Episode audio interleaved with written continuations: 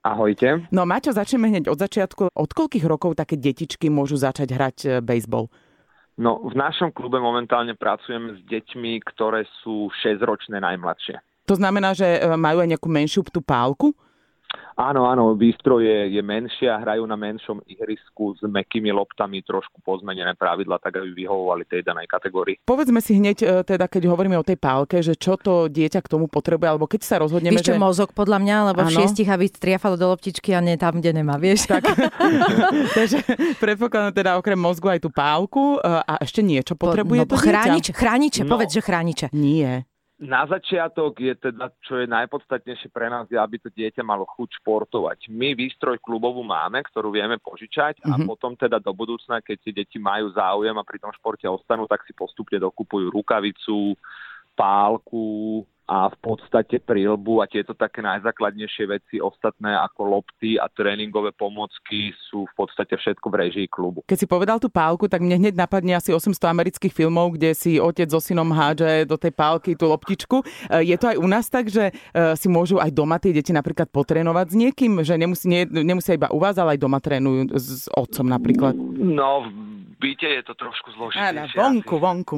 Ale, ale áno, aj teraz vlastne po minuloročnom nábore, kde nám prišlo dvadsať, dvadsať detí nových, tak sú rodičia zapálení do športu a chodia s deťmi na ihrisko aj mimo tréningu wow. a hádžu si, takže úplná paráda. Nech im to vydrží. A mňa ešte, keď hovoríš o amerických filmoch, napadne, aj vy si dávate také tie znaky za chrbtom? Samozrejme, to je súčasť vlastne zápasového procesu. To je signály. Taktika, hej? To je vlastne, no, to je... áno, áno, áno. A to, to má každý klub svoju, alebo tam sú nejaké všeobecne dané? Najlepšie je teda, aby to super neprečítal. Čiže každý klub má nejaký svoj kľúč, svoje návestie, akým spôsobom to funguje, teda aby vedeli len hráči toho daného tímu, o čo sa bude jednať, či už v obrane alebo v útoku. No a to nám teda predstav bližšie, pretože ja viem asi, ako vyzerá to ihrisko, tiež z filmov. Ako vyzerá ten tréning úplne konkrétny nejaký? No, my napríklad ako naše mužské Ačko trénujeme tri až štyri krát do týždňa, s tým, že teda stretneme sa, rozcvičíme sa, rozbeháme, rozhádžeme, čiže hádzanie je súčasť mm-hmm. rozcvičky pred každým tréningom, zápasom a následujú potom rôzne situácie, čiže rozdelíme sa podľa pozícií, kde teda zadnopoliari, to sú tí, čo sú tak vzadu, pracujú na drilloch, ktoré oni potrebujú, vnútorní poliari zase na svojich drilloch, nahadzovači na svojich drilloch a striedame sa v podstate po rôznych stanovištiach a plus do toho ešte sú rôzne drily na pálenie, pretože v bejsbole musí v podstate každý vedieť hádzať, chytať, páliť. Keď je niekto dobrý pálkar, dajme tomu, že vie odpáliť aj, aj s palicou, keď v lese sa hrajú a tak ďalej šišku, tak a nevie napríklad dobre, nie je rýchly, alebo naopak nevie dobre chytiť, tak dá sa, vie sa tam uplacírovať, alebo mal by byť vo všetkých týchto veciach dobrý?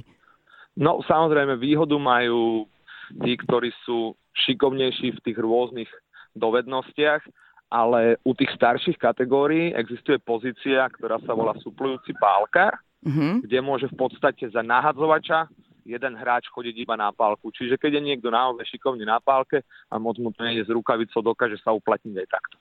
Ešte ma zaujíma, že vy aj máte s kým hrať. Je to populárne už na Slovensku, že keď už hráte nejakú ligu, tak chodíte aj do zahraničia alebo v rámci Slovenska?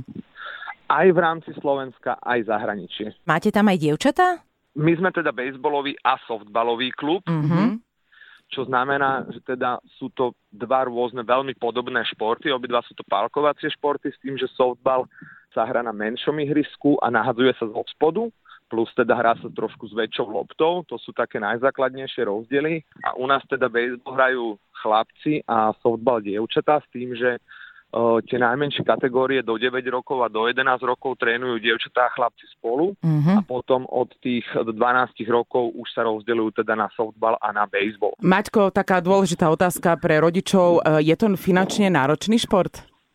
No, v našom klube v podstate fungujeme na členských príspevkoch, ktoré sú dvadsať eur mesačne a v podstate všetko ostatné náklady znáša klub. Deťom dokupujú postupne rodičia výstroj, uh-huh. ale tiež o, to nie je nejako finančne náročné. A rukavice tenis... detské sa dajú kúpiť okolo dvadsať eur a, uh-huh. a pálky okolo päťdesiat eur. Tak, tak to je v pohode. A tenisky akékoľvek, či nejaké špeciálne potrebujú? Na začiatok pre deti my doporučujeme kopačky, nakoľko teda hrajú na antukovom ihrisku, čiže stačia klasické kopačky na futbal. A v tom staršom veku sú špeciálne kopačky, ktoré sa volajú spajky, sú s takými kovovými hrotmi. Tak toto bol Martin Brunegra, prezident klubu Apollo, tréner a stále aktívny hráč bejsbolu. Maťko, ďakujeme a prajeme pekný víkend. Ďakujem, majte sa.